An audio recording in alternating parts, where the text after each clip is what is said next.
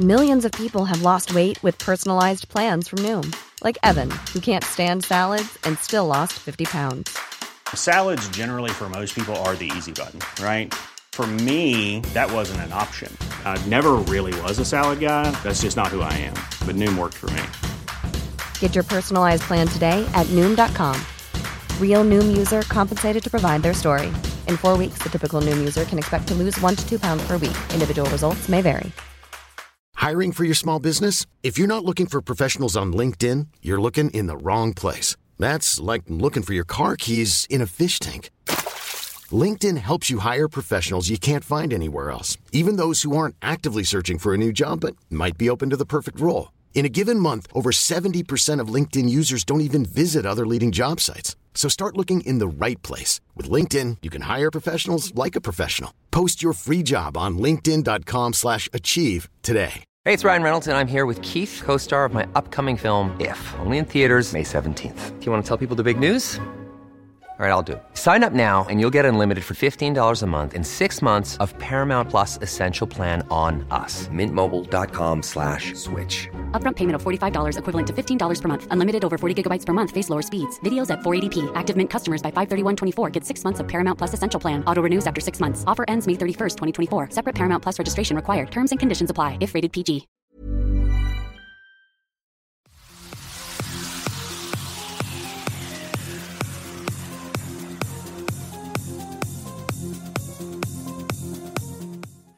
Salut, c'est Cyril, je te rejoins à nouveau pour une vidéo. Alors aujourd'hui, on se retrouve pour une vidéo un petit peu polémique puisqu'on va parler en fait d'un post Facebook qui a fait un peu polémique sur mon mur.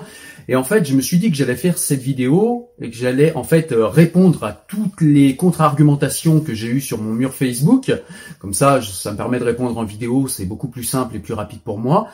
Ça euh, permet d'intéresser, parce qu'à mon avis c'est intéressant, les personnes qui me suivent sur YouTube et ça permet également d'intéresser ceux qui nous suivent en podcast. Donc voilà le pourquoi de cette vidéo. Alors je t'explique tout de suite. Alors en fait, j'ai fait un post avec une femme voilée avec le voile Nike.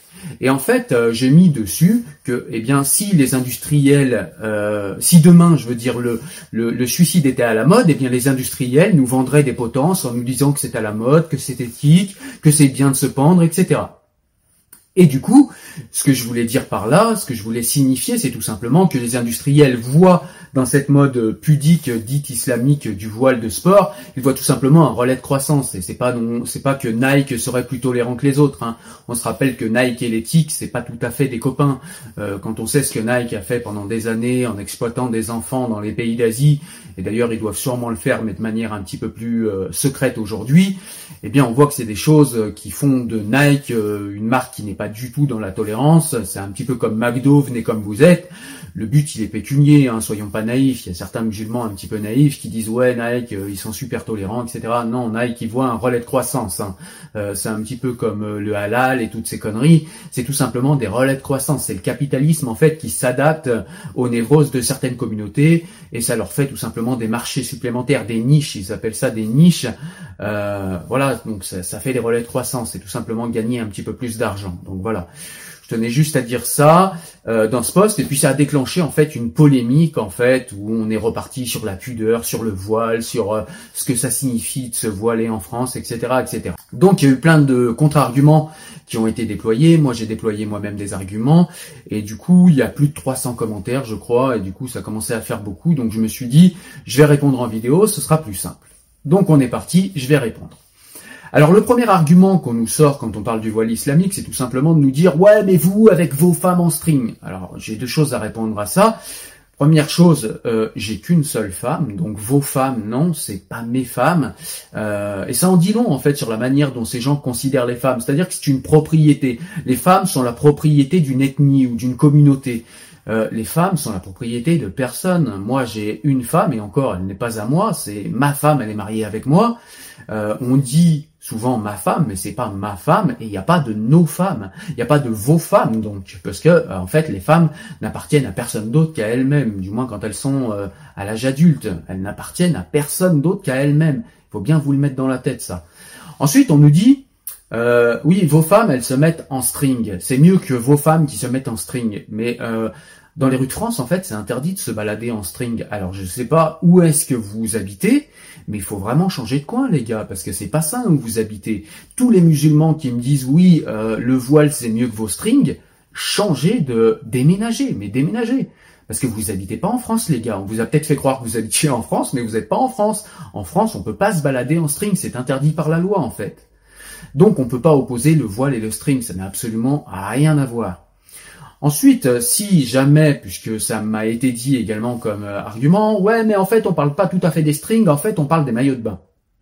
Alors, un maillot de bain, c'est pas un string. Hein.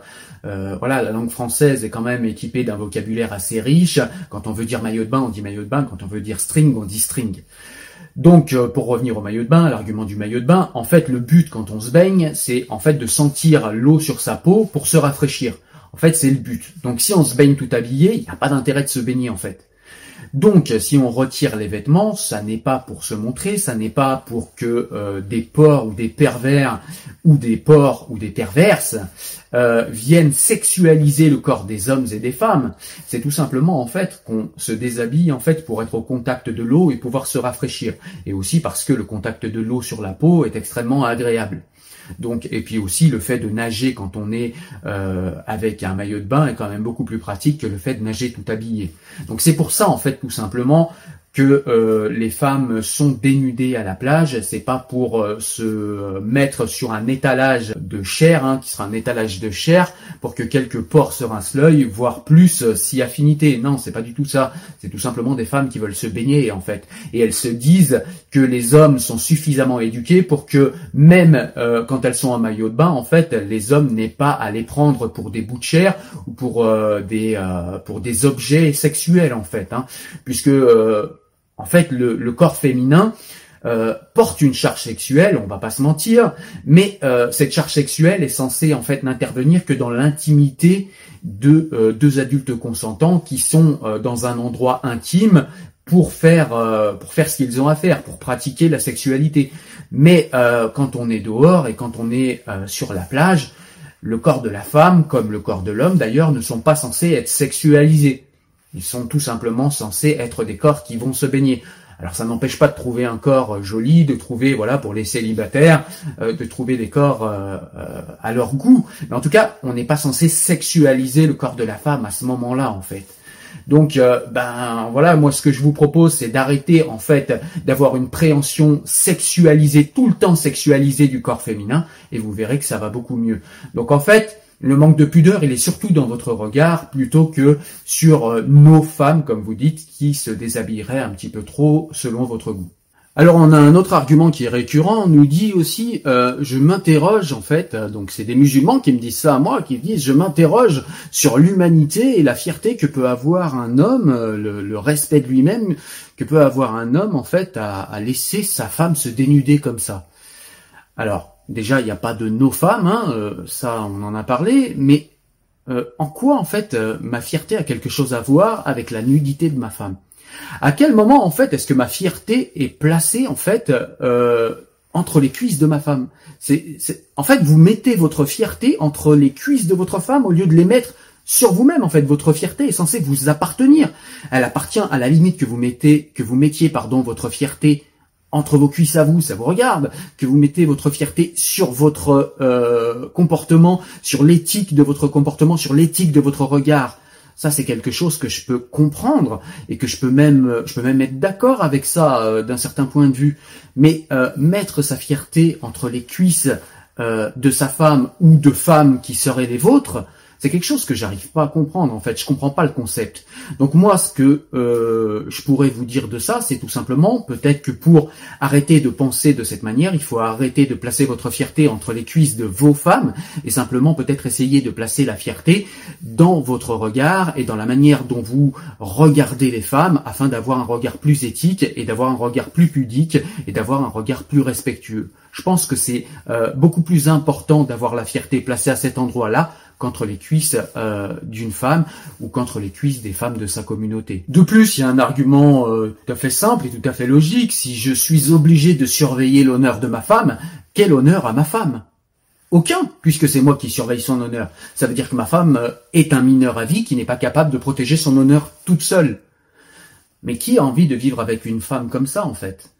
Qui a envie de vivre avec une femme qui n'est pas éthique? Qui a envie de vivre avec une femme qu'on surveille comme un bébé, comme un mineur? Pas moi, en tout cas. Ça fait, euh, ça fait un peu pédophile de traîner avec une femme qui se comporte comme un mineur à vie, comme un enfant. Moi, ce que je veux à côté de moi dans mon couple, c'est une femme. C'est quelqu'un qui est un être humain, qui est intelligent, qui est capable de se protéger elle-même, même si évidemment je serai là en renfort quoi qu'il se passe, mais elle est censée défendre son honneur toute seule, elle n'a pas besoin de moi. Et c'est d'ailleurs ce qui fait que je l'aime, c'est ce qui, c'est ce qui me rend fier. Donc protéger l'honneur de sa femme, euh, c'est tout simplement en fait la prendre pour un mineur à vie, et c'est tout simplement lui ravir la possibilité à elle de défendre son honneur elle-même et du coup de développer un comportement éthique et pudique elle-même, en fait. Donc c'est lui couper l'herbe sous le pied. Donc c'est à mon avis pas un bon comportement. Et puis souvent on essaye d'imposer aux autres, pour ceux qui n'aiment pas voir des femmes euh, un petit peu trop déshabillées à leur goût, c'est-à-dire sans voile, c'est-à-dire euh, peut-être en jupe ou en mini-jupe, eh bien on sait que souvent les personnes qui se savent incapables de s'imposer à eux-mêmes une éthique, eh bien, ils ont envie de l'imposer à la société parce que inconsciemment, ils ont envie que la société leur impose l'éthique qu'ils savent ne pas pouvoir s'imposer à eux-mêmes. Mais on n'est pas responsable de votre manque d'éthique, en fait.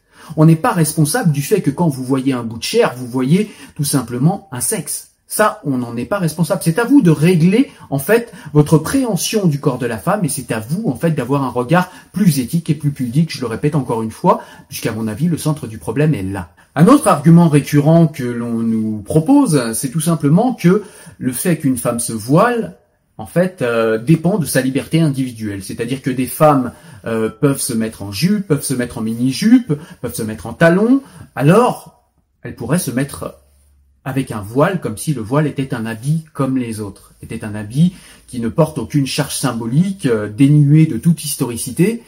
Mais en fait, ça ne peut pas fonctionner tout simplement parce que le voile n'est pas qu'un simple bout de tissu, un petit peu comme un drapeau, le drapeau d'un pays euh, n'est pas qu'un simple bout de tissu, même si concrètement, effectivement, c'est un tissu, mais c'est un tissu avec un symbole. Et par exemple, le drapeau français, a une symbolique. On ne peut pas, même si c'est un bout de tissu, le drapeau français ne peut pas s'affranchir pardon, de sa symbolique. Eh bien, il en est de même pour le voile. Le voile a une symbolique, a une historicité, une histoire, quelque chose qu'on peut étudier, il porte en lui un symbole. Et ça n'est pas parce que le voile change de géographie qu'il pourrait changer de symbole selon les géographies. Moi, je connais des États qui asservissent la moitié de leur population, c'est-à-dire les femmes, par le voile. Je ne connais aucune nation qui euh, aliène euh, la moitié de sa population, qui aliène les femmes par la mini-jupe, par les talons ou par autre chose, euh, par d'autres habits que l'on peut trouver en Occident et qui gênent les islamistes. Je ne connais absolument aucun pays qui aliène femmes autrement que par le voile ou qu'il les oppresse autrement que par le voile.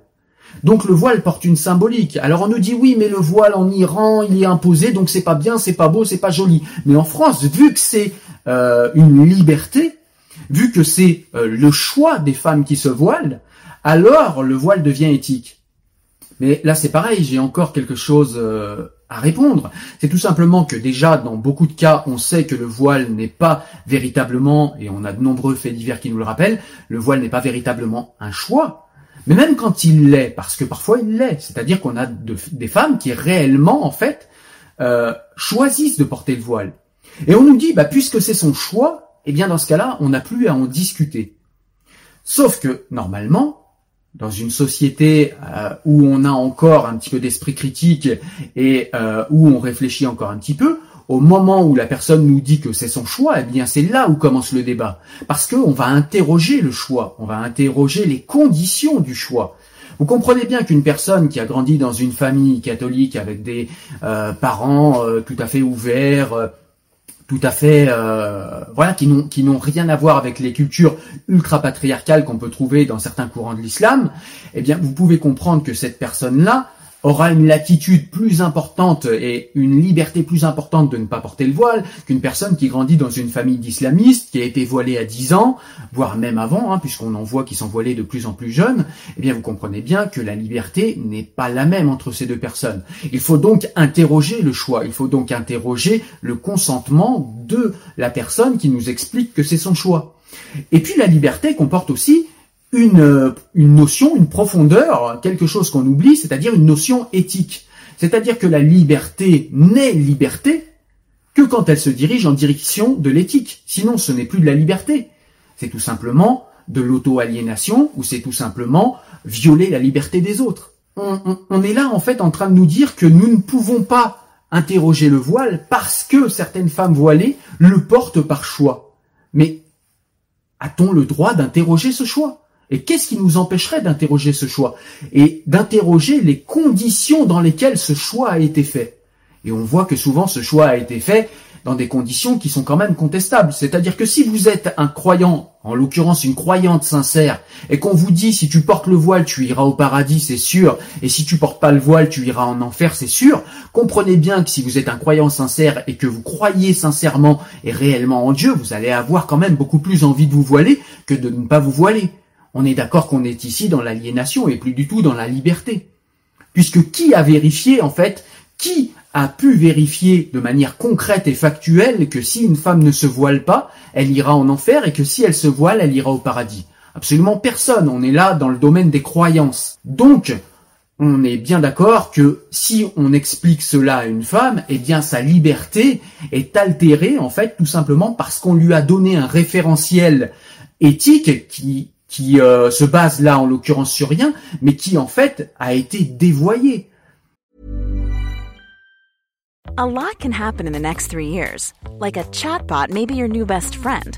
But what won't change? Needing health insurance. United Healthcare Tri Term Medical Plans are available for these changing times. Underwritten by Golden Rule Insurance Company, they offer budget friendly, flexible coverage for people who are in between jobs or missed open enrollment. The plans last nearly three years in some states, with access to a nationwide network of doctors and hospitals. So, for whatever tomorrow brings, United Healthcare Tri Term Medical Plans may be for you. Learn more at uh1.com. I'm Sandra, and I'm just the professional your small business was looking for. But you didn't hire me because you didn't use LinkedIn jobs. LinkedIn has professionals you can't find anywhere else, including those who aren't actively looking for a new job but might be open to the perfect role, like me.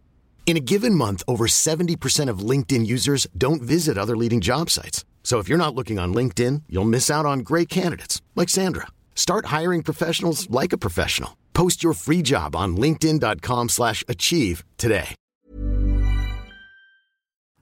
Donc, on comprend bien que quand une personne nous dit c'est son choix, eh bien c'est pas parce que c'est son choix que on parle ici de liberté. Il y a des gens qui vont dans des sectes par choix. Il y a des gens qui se sont suicidés.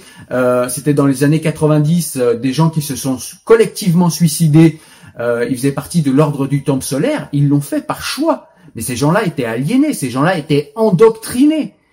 C'est pas parce qu'ils étaient dans un choix qu'ils pensaient conscient qu'ils étaient libres ou qu'ils exerçaient leur liberté. Donc on est bien d'accord que le concept de liberté est bien plus complexe que le simple c'est mon choix, j'ai choisi, alors je fais ce que je veux, on ne discute plus. Si, on discute les conditions de l'obtention de l'assentiment d'une personne et on discute un choix. Ce choix est-il éthique? Ce choix est-il réellement un choix? À la lumière de la rationalité et de l'entendement la plus nécessaire à tout choix éthique et à tout choix comportemental dans notre vie. Et puis au-delà de ça, il y a aussi le fait de s'interroger quant à la liberté d'une personne, qu'en est-il du bien commun? C'est-à-dire que c'est bien sympathique de faire son petit caprice et de nous dire c'est mon choix, je fais ce que je veux. Oui, mais qu'en est-il du bien-être commun? Qu'en est-il du bien vivre ensemble? Est-ce que des micro-communautés où toutes les mamans sont voilées ne va pas influer sur les petites filles qui vont grandir dans ces quartiers-là ou dans ces communautés-là et faire des petites filles qui vont se voiler par habitude ou qui vont se voiler parce qu'ils ont toujours vu ça, parce qu'elles ont toujours vu ça. Et là, si on pense en termes de bien commun et qu'on songe euh, à la symbolique non éthique et même oppressive que porte le voile, eh bien on peut pas être content et d'accord avec ça. Donc, il faut, quand on pense au voile, il faut avoir aussi dans sa tête une notion de bien commun. Je sais que c'est malvenu de nos jours de parler de bien commun puisqu'on sacralise la liberté de chaque individu et j'ai même envie de dire on va jusqu'à sacraliser les petits caprices de chaque individu et de chaque communauté, mais il faut savoir penser en termes de bien commun. C'est quand même le plus important quand on vit au sein d'un contrat social qu'on appelle un État-nation. On m'a sorti également l'argument du laisser nos femmes se voiler, donc euh, entre guillemets nos filles, euh, nos femmes, nos grands-mères, nos mères, etc. Laisser nos femmes se voiler parce que sinon elles ne pourront plus sortir. Et justement, elles seront encore moins émancipées. C'est d'ailleurs ce que nous dit une partie de la gauche en nous disant il ne faut pas interdire le voile parce que sinon on va empêcher des petites filles d'aller à l'école et on va empêcher des femmes d'aller travailler ou de sortir de leur maison. Mais on inverse la culpabilité là. On inverse totalement les choses. Ce n'est pas la société qui est responsable de ne pas tolérer une pratique intolérable. Ce n'est pas la société qui est responsable de ne pas tolérer une pratique sexiste. Ce n'est pas la société qui est responsable de ne pas tolérer une pratique radicale d'une religion. C'est la personne qui choisit d'avoir une pratique radicale de sa religion, qui choisit elle-même de s'exclure de la société dans laquelle elle vit. C'est la personne qui choisit, parce que parfois des femmes, comme je vous l'ai dit, le choisissent, c'est la personne qui choisit de se voiler, qui choisit de se mettre à l'écart de la société. Ce n'est pas la société qui la met à l'écart, puisque l'être humain, l'individu en lui-même, est capable de choix. Et quand on choisit de se voiler, eh bien, on choisit de se mettre à l'écart. Alors certains nous diront, oui, mais c'est qu'un bout de tissu. Et paradoxalement, d'un autre côté, nous dirons, oui, mais c'est qu'un bout de tissu, mais elles peuvent pas l'enlever, c'est leur choix. Mais si c'est qu'un bout de tissu, pourquoi ne pas l'enlever? Encore une fois, on voit par ce paradoxe que le voile n'est pas qu'un bout de tissu, il porte une symbolique sexiste et oppressive, et ce n'est pas à la société de s'adapter à des symboliques sexistes et oppressives, c'est aux personnes qui font ce choix radical de pratique de leur religion d'assumer ce choix radical. Souvent, quand il y a des polémiques autour du voile, on nous renvoie aussi le fait que, eh bien, on serait des gens qui haïssent l'islam, euh, qui euh, euh, voilà, on serait des, des racistes, un sous-entendu, puisque l'islam est bien entendu une race. Évidemment, l'islam n'est pas une race, c'est complètement idiot. Mais voilà, on essaye de nous faire passer pour de mauvaises personnes, racistes, intolérantes, et euh, on prendrait à partie le voile et donc les femmes qui ont choisi de porter ce voile ou les, les femmes qui sont forcées à le porter, eh bien, on les prendrait à partie pour tout simplement euh, comme une espèce de catharsis euh, pour purger notre haine de l'islam et notre haine du musulman. Alors à cet argument, j'ai envie de répondre plusieurs choses. La première, c'est que déjà, si on n'était pas au courant de la religion que chaque personne porte, eh bien déjà, qu'on la haïsse ou pas, eh bien les individus ne seraient pas impactés, puisqu'on ne serait pas au courant, en fait, euh, de quelle est votre religion. Personne dans ce pays ne se balade avec une étiquette sur le front indiquant sa religion. On peut avoir parfois des petites croix, un petit peu, euh, voilà, des, petites choses sur soi, des petits bijoux, euh, des choses qui sont, somme toute, assez discrètes. Mais il n'y a que les femmes voilées et il n'est que les musulmans pour faire de leur pratique religieuse un tag. On dirait des tags vivants, c'est-à-dire qu'ils te, on voit par leur manière de s'habiller qu'ils te disent je suis musulman, comme s'ils cherchaient à se convaincre eux-mêmes, comme s'ils avaient quelqu'un à convaincre d'ailleurs. Peut-être d'ailleurs, est-ce peut-être cette horizontalité de la pratique de la foi plutôt que la verticalité? Quand je dis horizontalité de la pratique de la foi, c'est-à-dire qu'en fait on fait le musulman pour les autres, c'est-à-dire qu'il faut que les autres voient. Et du coup pour que les autres voient, eh ben, il faut qu'on soit déguisé en musulman, il faut que ça se voit. Et là, on n'est plus du tout dans une pratique spirituelle et on n'est plus du tout dans une pratique verticale de la foi, c'est-à-dire qu'on fait les choses pour Dieu de manière verticale. Là, on fait les choses pour que les autres voient. Donc on est sur une pratique horizontale de la religion, on est sur quelque chose d'identitaire, on est sur une pseudo-fierté qu'il y aurait à être plus pieux que le pieux des pieux des pieux, etc. Cette espèce de surenchère constante où il faut être plus pieux que le pieux des pieux des pieux, etc. On est souvent dans cette surenchère constante. Et on nous dit, que eh bien on cacherait en fait notre critique de ces euh, de ces pratiques euh, et on cacherait derrière pardon cette critique de ces pratiques notre haine de l'islam ben voilà, on n'est pas censé en fait savoir en fait quelle religion ont les gens, sauf quand ils s'affichent et qu'ils en font un tag. Alors après, si on juge le tag, eh bien il faut pas se plaindre parce que toute chose qui s'impose à mon regard s'adresse à moi, puisqu'elle s'impose à mon regard. Et encore plus le voile, puisque le voile s'adresse à mon regard en tant qu'homme. Il s'adresse et il me dit, toi, gros porc, toi, pervers, toi, avec ton regard concupissant, je me voile pour me protéger de toi. Et donc on me fait passer pour un porc avec ce voile, on me fait passer pour un enfant qui n'est pas capable de maîtriser sa libido, on me fait passer pour un adolescent, on me fait passer pour une bête sauvage. Donc ce voile me regarde, puisqu'il s'impose à mon regard. Ce que tu portes dans ton cœur, ne me regarde pas, mais ce qui s'impose à mon regard, ce qui s'impose au regard de la société, nous regarde tous.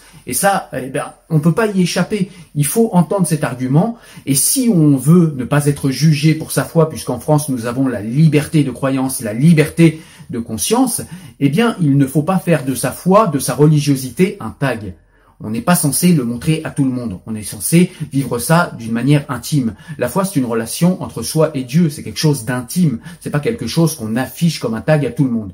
Donc, il faut pas se plaindre quand on s'affiche comme un tag, eh bien, d'avoir euh, la critique euh, de ce tag et d'avoir, en l'occurrence pour le voile, la critique de ce symbole sexiste euh, et de ce symbole oppressif. Et puis il est toujours bon de rappeler que euh, avoir la haine n'est jamais bon pour une personne, donc je souhaite à personne de vivre avec la haine de quoi ou de qui que ce soit, mais il faut quand même rappeler que ne pas aimer une religion, c'est quelque chose qui est autorisé en France. On a le droit de ne pas aimer l'islam. On n'a pas le droit de haïr les personnes, on n'a pas le droit de médire sur des personnes. On a le droit de critiquer la foi, on a le droit de critiquer une religion, et on a le droit de ne pas l'aimer, on a le droit de ne pas aimer ce qu'elle représente. C'est quelque chose qui est autorisé dans notre pays. Donc ça, c'est pareil, c'est quelque chose qu'il faut entendre et c'est quelque chose qu'il faut comprendre. Et c'est quelque chose qu'il faut intégrer quand on veut être français. Puisque quand on embrasse un pays, quand on choisit un pays, quand on vient dans un pays, c'est qu'on l'a choisi. Quand on y est né, c'est pareil, c'est un pays qu'on choisit. Si on n'aime pas, on s'en va, quelle que soit notre couleur ou notre religion d'ailleurs. Si on n'aime pas un pays, on part.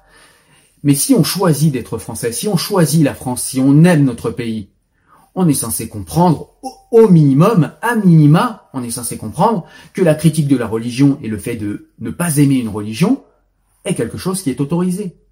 C'est quelque chose qui est autorisé, comme il est autorisé de ne pas aimer les athées, comme il est autorisé de ne pas aimer l'athéisme, comme il est autorisé de ne pas aimer le déisme, comme il est autorisé de ne pas aimer les capitalistes, comme il est autorisé de ne pas aimer les communistes, etc. Vous avez compris le truc et puis je tiens à rappeler que souvent on nous dit oui euh, vous êtes contre le voile etc mais c'est parce que en fait c'est des pratiques qui sont récentes qui sont nouvelles.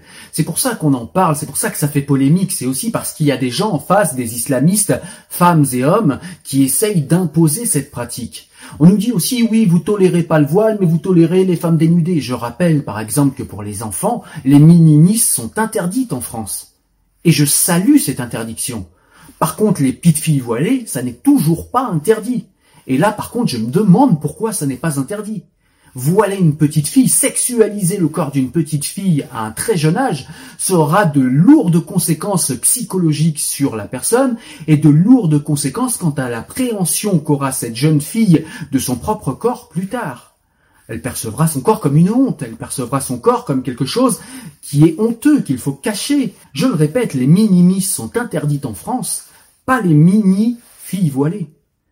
C'est-à-dire qu'une sexualisation qui est effectivement le concours euh, des Miss France ou, des mini-miss s'il existait euh, en France, il existe par exemple aux, États-Unis, eh bien c'est quelque chose qui en France est interdit. Mais on n'ose pas interdire le voile pour les petites filles, alors que ce serait pourtant le minimum à faire pour la protection de l'enfance. On nous dit aussi que la France a un problème avec le voile, etc., et que dans les pays anglo-saxons, ça se passe mieux. On a souvent cet argument-là également, mais il faut rappeler que dans les euh, pays euh, anglo-saxons, ça se passe pas forcément mieux. Déjà, par exemple, on pourrait parler de l'Angleterre. En Angleterre, on a des gens qui sont assignés à leur communauté, à vie, et on a même certains quartiers où il y a des tribunaux juifs et des tribunaux islamiques.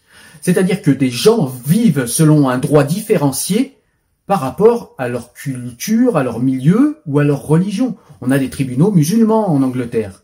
On a des tribunaux islamiques dans des quartiers. Ils sont tolérés par les, euh, par les autorités locales, euh, mais on a des tribunaux islamiques. C'est-à-dire que bah, si vous êtes une femme et que vous vivez, euh, que vous naissez dans, dans la, la communauté musulmane, eh bien, vous devez rendre des comptes à un tribunal islamique local vous n'avez pas les mêmes droits qu'une Anglaise qui serait née au même endroit, parce que vous ne venez pas de la même communauté, de la même culture. Est-ce que c'est ça le bien qu'on veut pour la France? En France, chacun a les mêmes droits. Qui que vous soyez, on ne vous assigne pas à votre culture, on ne vous assigne pas à vos origines. On se fout de vos origines en France. Ce qu'on veut, c'est que vous soyez français. Ce qu'on veut, c'est que vous vous assimiliez. C'est-à-dire, ce qu'on veut, c'est que vous soyez un frère en République. Ce qu'on veut, c'est ne pas savoir quelles sont vos opinions, quelles sont vos religions, quelles sont vos communautés, quelles sont vos origines. On s'en fout. Ce qu'on veut, c'est que vous soyez un frère en République, que vous aimiez la France et la République comme tout autre Français sur le territoire. C'est ça que réclame la France, contrairement aux pays anglo-saxons, qui, eux, vous assignent à communauté, vous assignent à identité, et vous assignent à votre communauté de référence jusqu'à la fin. Puisque ce, sont des pays qui fonctionnent sur un mode multiculturel, c'est-à-dire sur un mode communautariste. C'est-à-dire qu'il y a des communautés, et quand vous êtes élu, par exemple, aux États-Unis, quand vous êtes un élu de la communauté musulmane, eh bien, c'est parce que vous pensez aux intérêts de la communauté musulmane d'abord et avant tout, avant la communauté euh, nationale. Euh, non, vous, vous pensez comme une communauté, vous pensez race en fait, vous pensez communauté dans votre tête.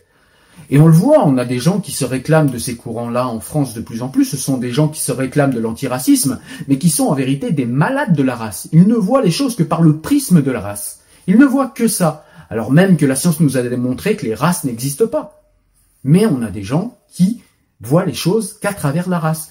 Donc, l'argument des pays anglo-saxons, pour y revenir, eh bien non, dans les pays anglo-saxons, ça ne se passe pas mieux. Sauf à penser qu'assigner une personne à origine toute sa vie et lui donner des droits, en tout cas lui imposer même des droits différenciés par rapport à son origine et par rapport à sa communauté de naissance, si on pense que ça, c'est mieux, si on pense que ça, c'est progressiste, et si on pense que ça, c'est protéger les droits humains, et si on pense que ça, c'est faire de l'étranger euh, d'origine un citoyen comme les autres, eh bien oui, peut-être que c'est mieux. Mais en France, on a une autre préhension. En France, on souhaite que, eh bien, il n'y ait pas de euh, personnes d'origine euh, qui sont de telle ou telle communauté. Il n'y a qu'une seule communauté, c'est la communauté nationale.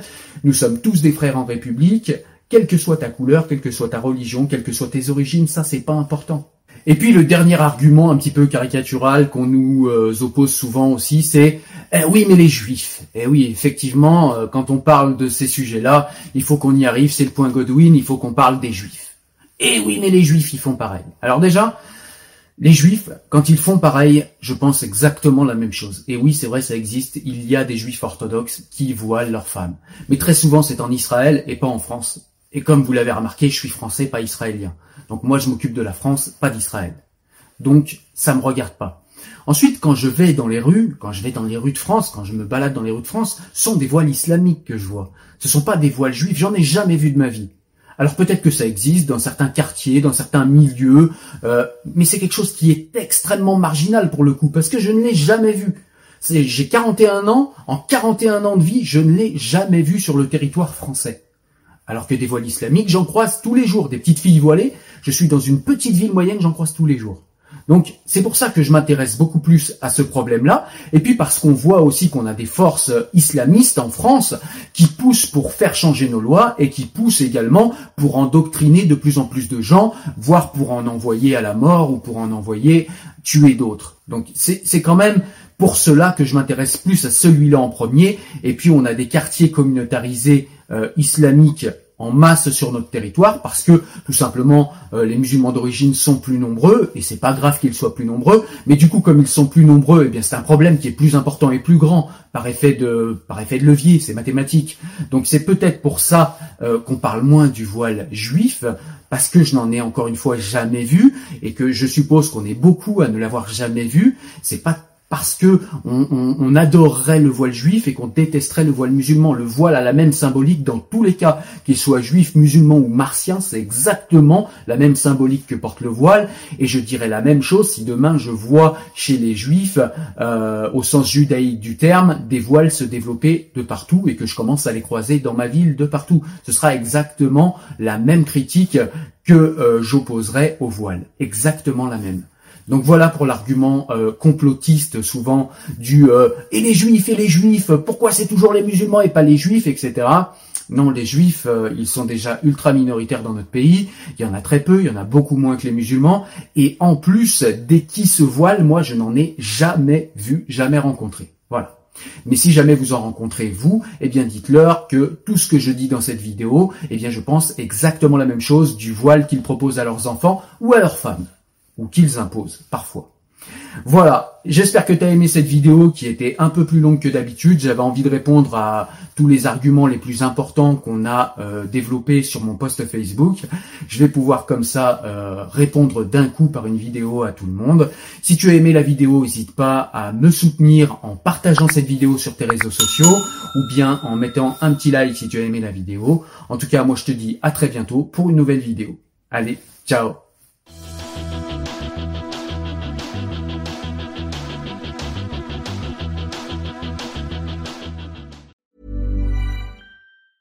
Hi, I'm Daniel, founder of Pretty Litter. Did you know cats tend to hide symptoms of sickness and pain? I learned this the hard way after losing my cat, Gingy. So I created Pretty Litter, a health monitoring litter that helps detect early signs of illness by changing colors, saving you money and potentially your cat's life. Pretty Litter is veterinarian developed, and it's the easiest way to keep tabs on your fur baby's health right at home. Go to prettylitter.com and use code ACAST for 20% off your first order and a free cat toy. Terms and conditions apply. See site for details.